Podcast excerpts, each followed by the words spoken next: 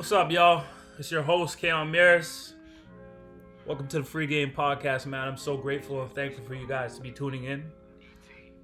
Um, I'm finally getting into the groove of things and just getting more comfortable being myself and just speaking on here. So, you know, as we continue to grow and as I continue to improve as a speaker and grow my confidence, I hope you grow with us as well. So, thank you for tuning in to the podcast. Today, we have a great guest on here today. Her name is Miranda Cooper. She is a strength coach, um, a kinesiology graduate from McMaster University.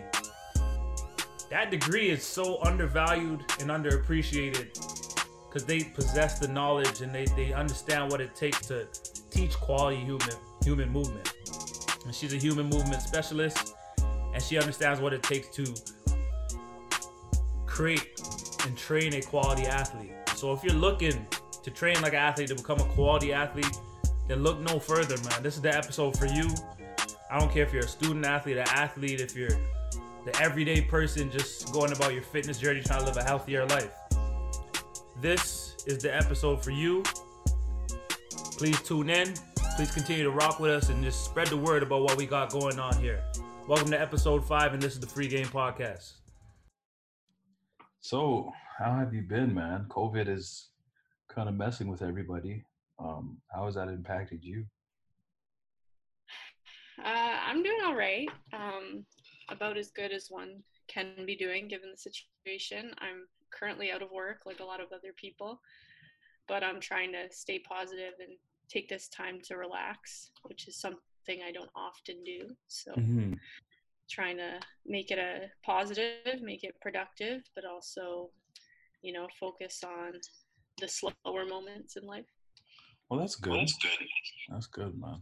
Um, so let's take it back to the beginning, where you uh, started out playing soccer, and heading into university, you kind of transitioned out of that. So talk about your journey as a soccer player and and why you decided to to go elsewhere when it came to university.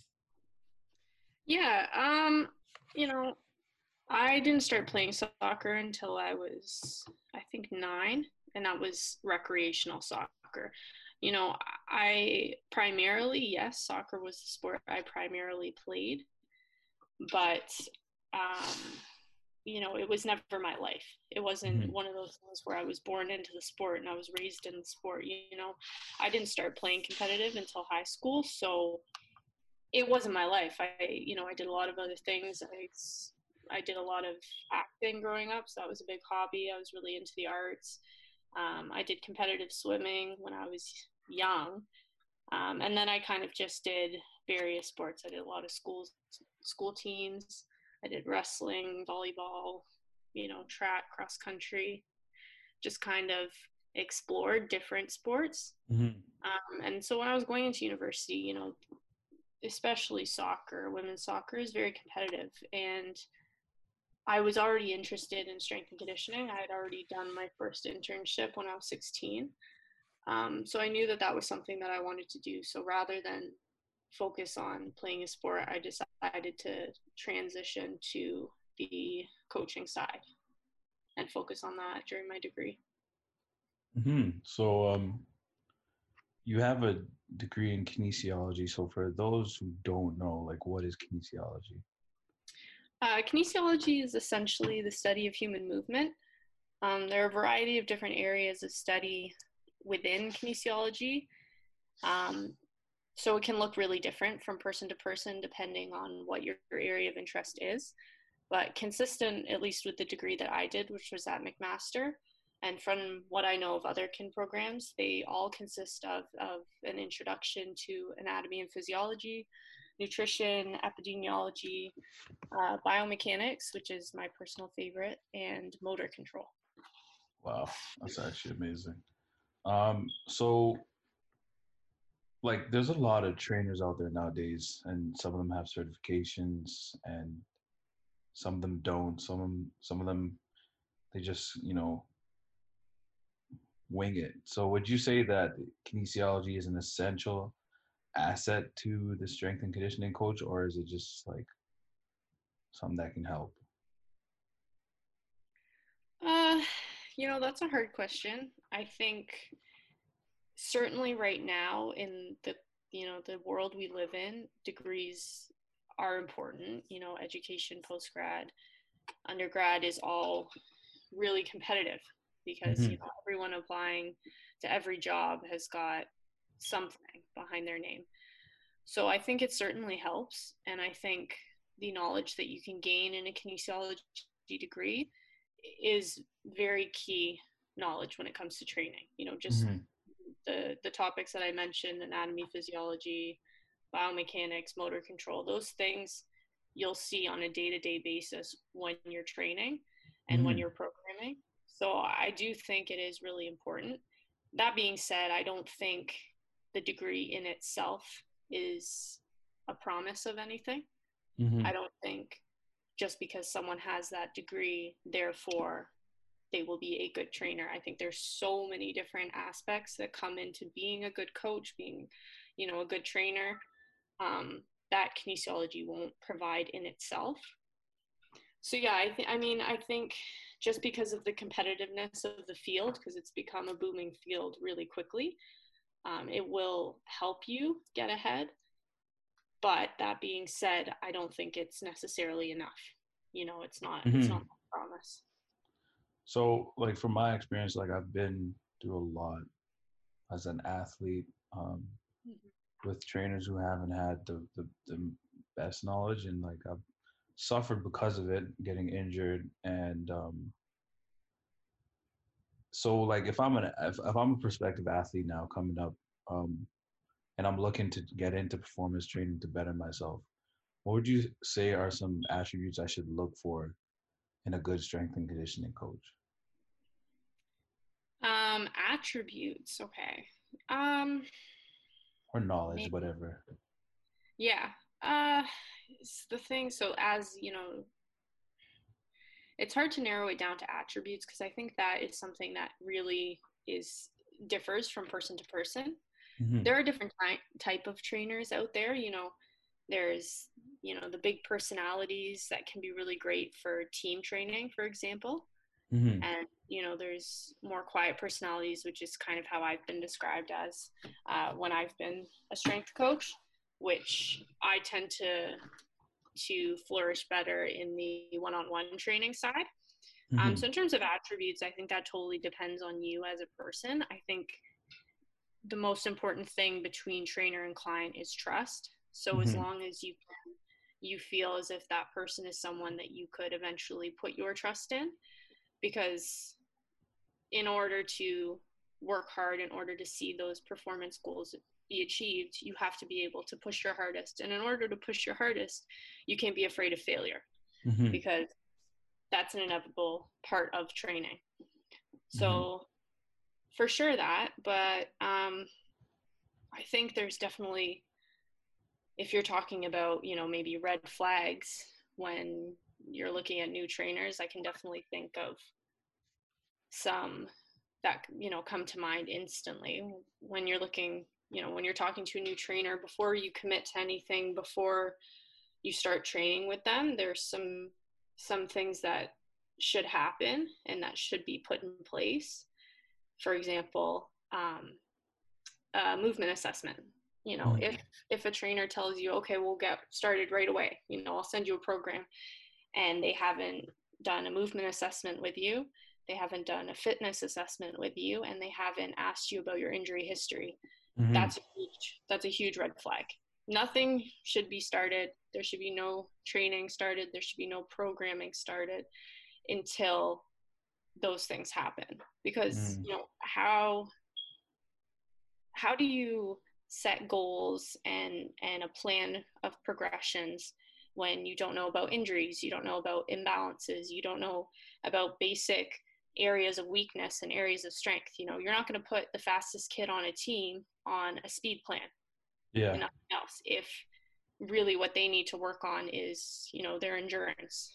So, yeah, there's certain things to look for in trainers, and I think that's one thing that's really important that a lot of people who are outside of the field don't necessarily know mm-hmm. about that.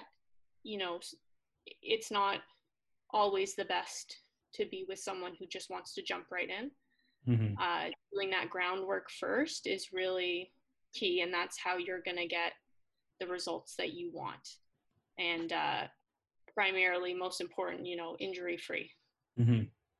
No, that's that's that's good, man. Like so common. Like you see a lot of people, they just focus on going hard. It's not really calculated, and, and it results in in injuries, and a lot of people pay for it. Like the Mhm. other day, I know we spoke about Kyle Kuzma.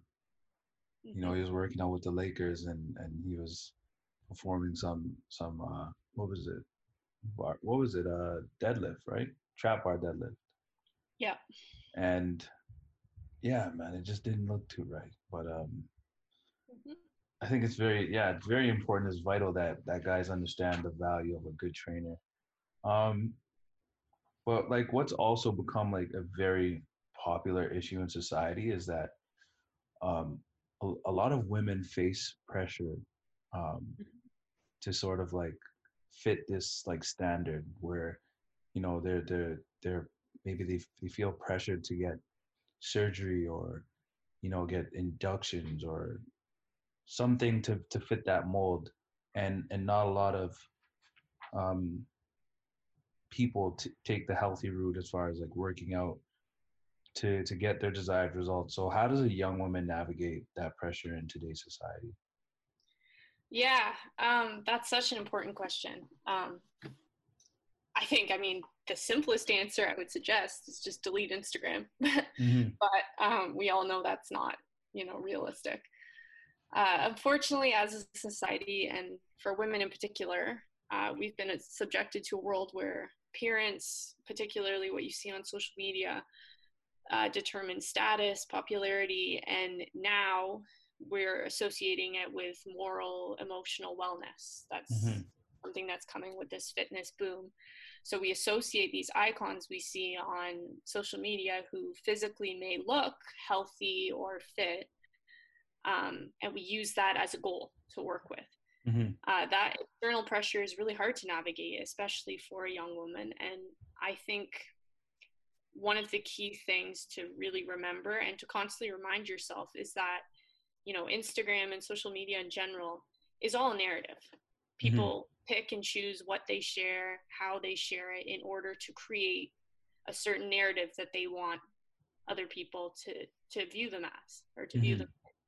Um, so I think that's really really key in alleviating that pressure is you know constantly for people to remind themselves that this isn't necessarily reality you know Mhm. people can choose what they want to show how they want to show it um, but in terms of your the second part of your question like how can someone achieve their goals naturally Mhm. uh, I mean, I think we need to remember how big a role that genetics play if Yeah. we're talking about, you know, we're talking about strictly appearance goals, right? Um, are three basic body types. There's ectomorphs, which is uh, the long and lean type, so low Yeah. body fat, so low muscle mass. Endomorphs, which is higher body fat and a higher tendency to store body fat. And there's mesomorphs, which is a naturally muscular build with high metabolism and responsive muscle cells. So, Mhm. generally speaking, the people that we see in these fitness Instagram pages are generally the mesomorphic people. Mhm. Um, and just be, but just because you know your friend or someone else that you know may have a six pack doesn't necessarily mean that they're actually fitter than you. Mhm. It's, you know, that's just body types. That's how they work. So I think um, making sure that you create some kind of goal setting for yourself is really the most important part of this. And kind of two aspects to remember when you're goal setting is one, to make sure your goals focus on what your body can do rather than Mhm. what it looks like. So, you know, rather than setting a goal of, hey, like I want to get a bubble butt because that's a huge thing right now. Yeah. so, yeah. You know, like we're talking reality, right? So maybe, you know, change that to uh, I want to increase my glute bridge to 200 pounds, Mhm. for example. So rather than making that aesthetic goal the the umbrella goal you'll make it a performance goal and while you're working towards that performance goal you're naturally going to achieve that aesthetic goal as well Mhm. most likely you'll be you know you'll be um, working towards it without that being the main focus Mhm.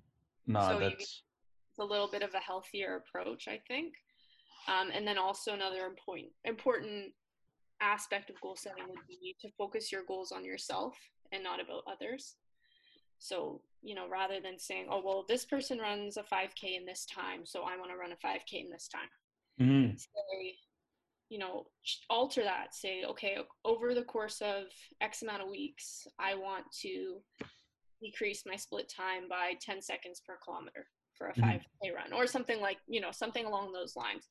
And then set yourself the short term goals, but just make sure that you're not setting them against another person because, you know, once you reach that goal, that person may have reached another goal and then you're chasing that and then you know all you're doing is setting yourself up for feeling inferior. I so mean, yeah, that would be kind of my top two things. So how would like uh so what does it look like like because maybe like I, I I've also heard like a lot of women would be like oh um I don't want to lift weights because I'm gonna get uh diesel or muscular. Um so talk about that. Uh okay yeah um yeah that is a that is a common thing and you know and it's crazy you know i remember one of my friends who's a personal trainer uh i think she was trying to recruit a client once and the client literally said oh well i don't want to look like you you're too broad. I want to i just so i don't want you to train me because i don't want to look like you. Yeah. And you know my jaw dropped when i heard that story because that's just so absurd to me but unfortunately you know that's how a lot of people and especially people who don't have any knowledge of hmm and how the body works that's the approach they're going to take. You know they're going to see someone really thin or or you know really really muscular and say okay well i need to follow their plan because i want to look like that. Unfortunately it doesn't work like that. You know everyone's body is differently. There might be people that yeah when they start lifting weights put on muscle really quickly and Mhm. are going to get that that hypertrophy. But that's where you need the expertise of a trainer because that comes down to you know sets and reps. Hmm they, they all you know the different ranges that you're working in are going to achieve different different results. Um, but people also need to understand especially women when they're you know scared that lifting weights is going to make them you know bulky whatever you, what you were referring to is that building muscle increases your metabolism. Hmm so, you know, the more muscle that you're putting on, potentially the lower body fat percent you're going to have. So it, it's, you know, it's not a linear thing, right? Mhm. It, it's dependent on so many different things. Um, and also, when you say lift weights, no one's saying that you have to lift 300 pounds. Yeah. right? yeah um, but yeah i mean i think i think that is unfortunately a common misconception and it, it's incredibly um, incorrect and it, it's a shame because a lot of women are you know scared to go that route. But i think you know if you're having those types of feelings it's really important to get in contact with an educated trainer with someone who can guide you through that and really explain to you you know what the different results you're going to get from different types of training and why that could be beneficial you know the short term the long term and from an aesthetic point of view from a functional point of view right Yeah. Um, I'm glad you said the functional point because I feel like a lot of people sacrifice and don't understand the importance of being functional and, and how it Mhm. applies to your life five years down the road rather than just, okay, I want to look this way now and I'm going to take this drastic diet to either gain or lose weight. Um, and I'm going to just go and do a bunch of HIIT and not understand how this could possibly hurt my body. So, um, talk about like just like the how a person should even look at fitness in terms of like longevity like what's the importance of being strong and lifting weights or mobility and being functionally you know moving well functionally. Yeah, no, that's uh that's a really important point you bring up and I think what first comes to mind for me is this kind of the term fitness right now to me is a little bit convoluted. I think mm-hmm. there's you know, there's bodybuilding and there's these physique competitions and they're being now associated with fitness. Mm-hmm. Um, which to me doesn't necessarily uh, correlate. Mm-hmm. Uh, there's a lot of practices within you know CrossFit, bodybuilding, physique competitions, whatever it may be, and I'm not I'm not knocking these uh, these organizations at all, but I mean, fitness to me is is optimal health, right? That's mm-hmm. kind of you know what goes hand in hand with that term, and I think that a lot of these concepts don't necessarily uh, promote a, a, necessarily healthy lifestyle. Like mm. you said, things like extreme dieting and you know using supplements. And for example, you're talking about uh, constant HIIT training. Uh, that comes to mind makes me think of you know CrossFit training where you're doing 50 box jumps in a row. Well, okay, that's that's not healthy. Yeah.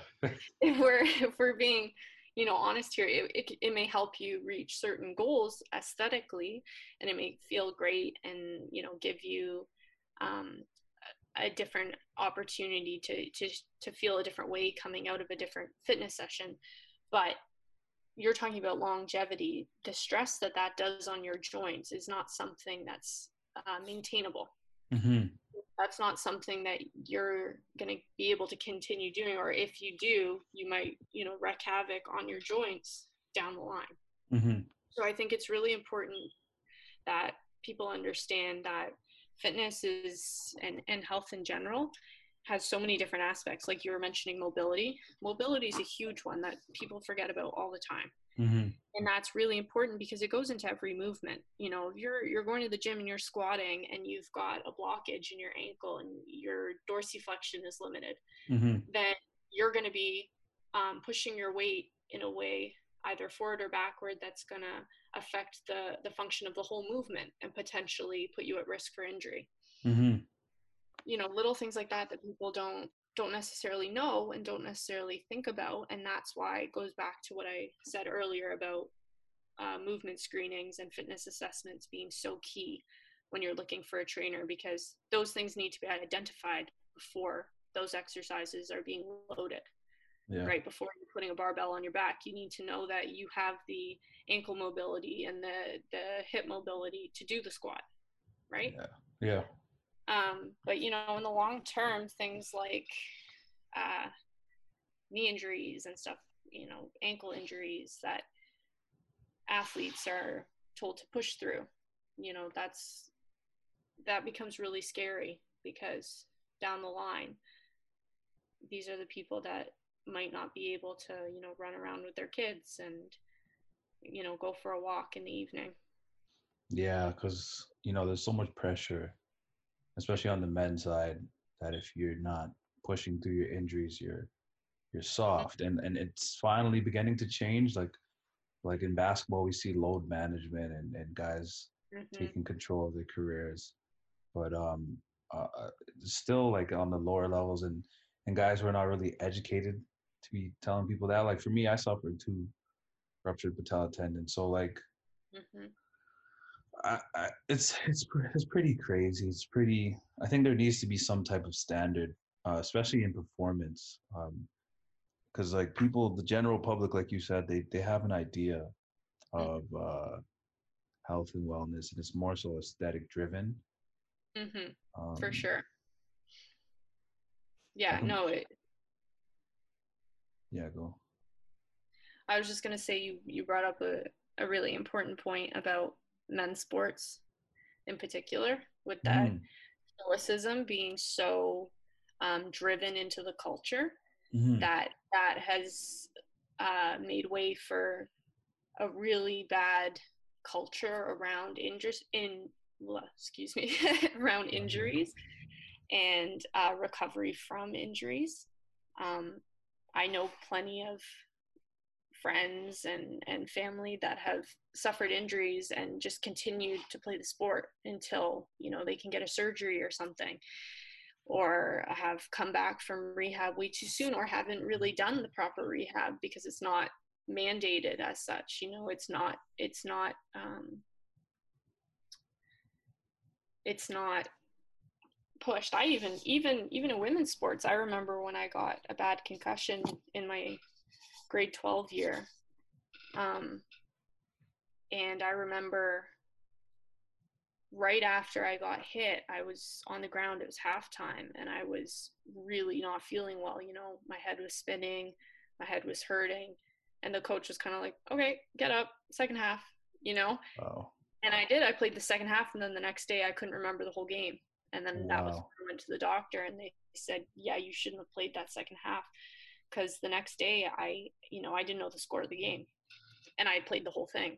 So, you know, and that's only, you know, a, a small snapshot of what men's sports go through. Mm-hmm. I think male athletes.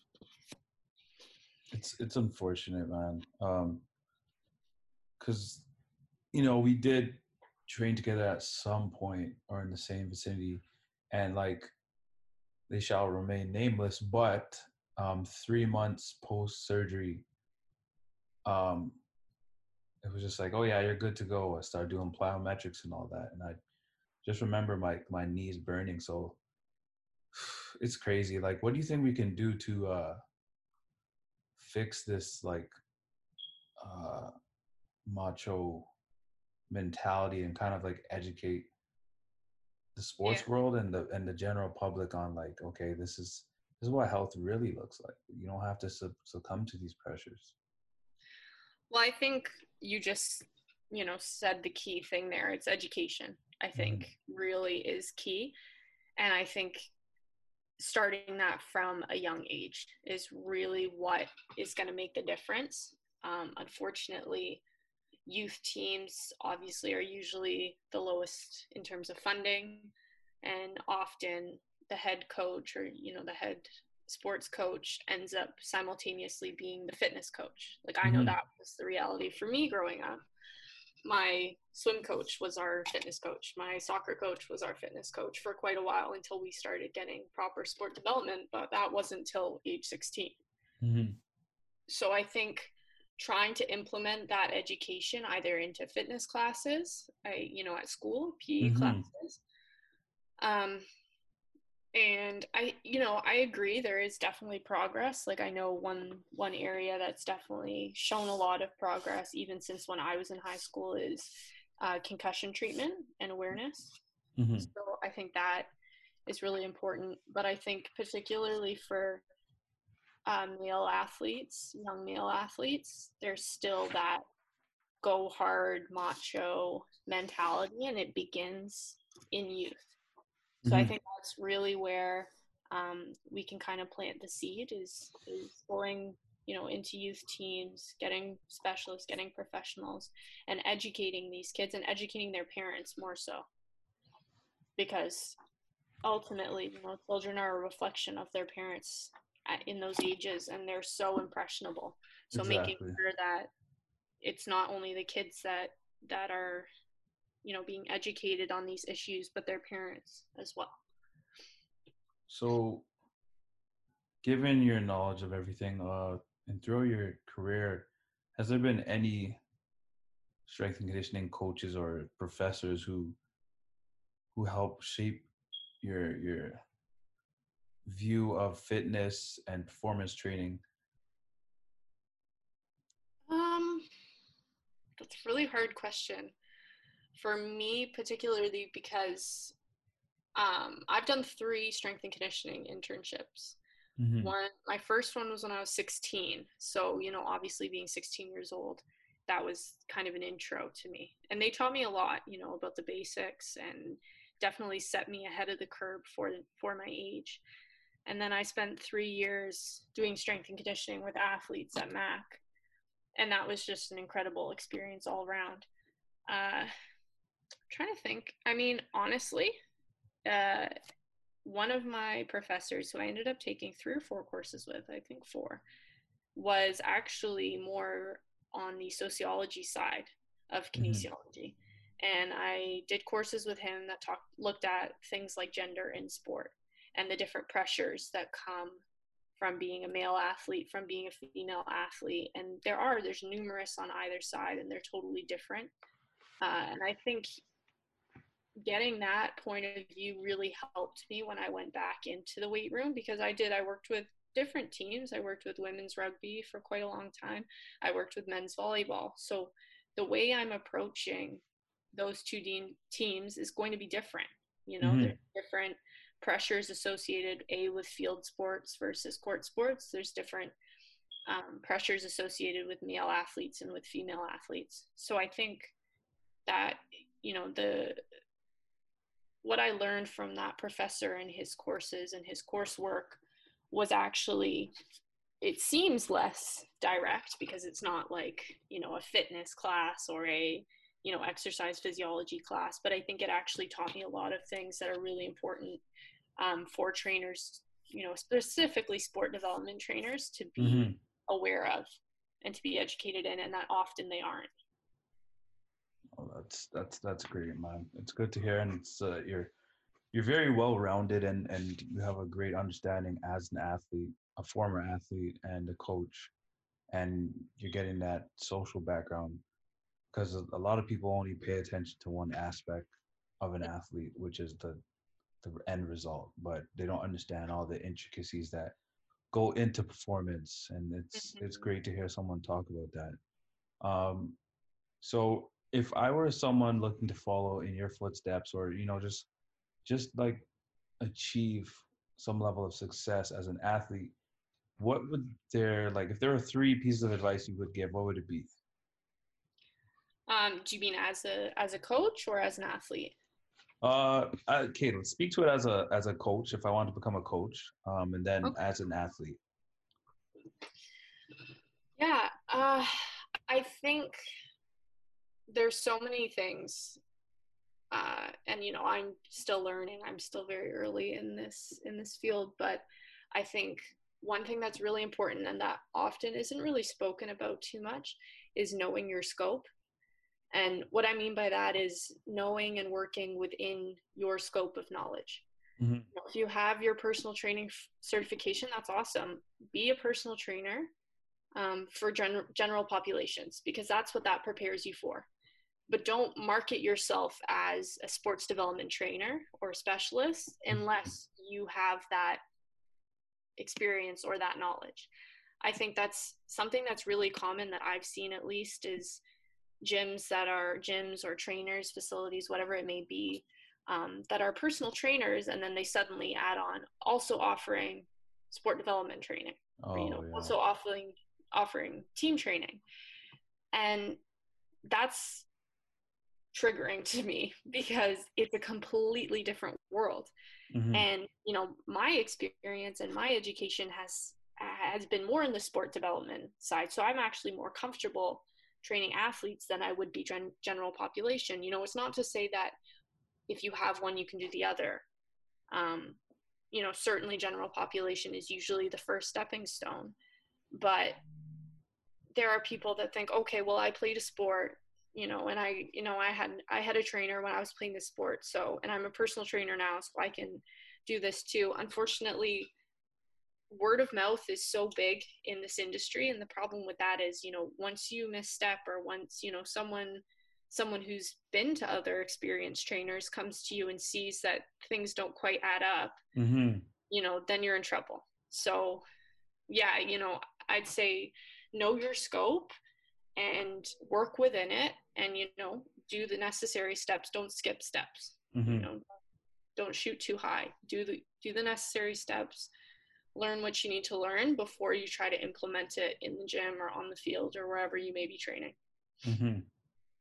oh, um, and uh, it's another one i'd say especially you know i'm not a big social media lover i'm not gonna lie so don't let social media um, dictate your attitude. Mm-hmm. Unfortunately, like we've talked about, we're living in a world where the number of followers or the number of likes you get um, is associated with your merit. Mm-hmm. And that's often not true. Mm-hmm. So remember that, like I said earlier, everything online is a narrative. Um, you know, you don't know who's had who has fake followers or who has, you know, um, or what their what their true story is. So just focus on yourself and what you can do to set yourself apart and what you can do to make sure that you're staying true to whatever you provide social media with. Because mm-hmm. that's how you're gonna gain your own self-efficacy in what you're doing. And then uh, last of all i'd say have fun. It's a really fun field to to work in and take risks. Um, it's a really exciting field like i said and there's so many different areas of expertise so if you have the time and the money and the opportunity, do an internship somewhere. Like I mm-hmm. said, I've done three. I would happily do more. Uh, most gyms, many gyms, particularly sport development gyms, often um, offer clinical services as well, and they often rely on interns. Mm-hmm. So it's you know th- there's a lot of opportunities out there, and that's where you're going to learn, and that's where you're going to get connections, and that's where you're going to get um, you know more education without having to pay for it. So exactly. it's a yeah it's a really good way to get contacts and get that actual practical experience which is unmatched in this field. You know you you really can't learn this field from a book. Mm-hmm. so, so yeah that's what i would say. If you have if you have the time the money the opportunity find somewhere and inquire about an internship because they are invaluable. Well that said Miranda, thank you so much for your time for coming on here today and, no and speaking your story and educating people about health, fitness, and performance training. Um, it's vital. And, you know, hopefully we'll be able to connect in the future and, and, and help some some of the upcoming guys. Yeah. Sounds like a plan. Man, that was another episode of the Free Game Podcast, episode five. Be sure to check out the rest of our episodes, man. There's, there's a lot of stories on here. There's a lot of inspiration. There's a lot of education. You can learn a lot. Um, it's a lot of future we're playing out here. I gotta get uh, maybe some different music, but uh, I like future, so I can't even front of him. But I really appreciate y'all for listening to another episode, man. That really means a lot, bro. I don't take you guys for granted. Um, stay tuned, man. We got a lot coming for you. We're gonna keep this thing going. Um, if you haven't, you know, know, where we've been in the community, we've been doing a lot of food drives um, because of COVID. But um, you know, COVID kind of gives us perspective. It kind of changes things, and you know, it's, it's a blessing in disguise. It gives us time to slow down and you know maybe appreciate our family. So really take that time seriously and just you know, don't take this time for granted. Prepare and do what you need to do to get yourself right for the transition out of COVID. Um, you know, connect with whatever family members and friends you need to. We don't know when our life is going to end and when our time is done. It shows you how little control we have of life. And it's, it's kind of crazy, man, but, you know, that's my two cents on things. And I really just want to thank you guys for tuning in to today's podcast once again. Be sure to subscribe on YouTube, Apple, and Spotify. I really appreciate y'all and just share this movement and, let everyone know what we got going on here. Love y'all, man.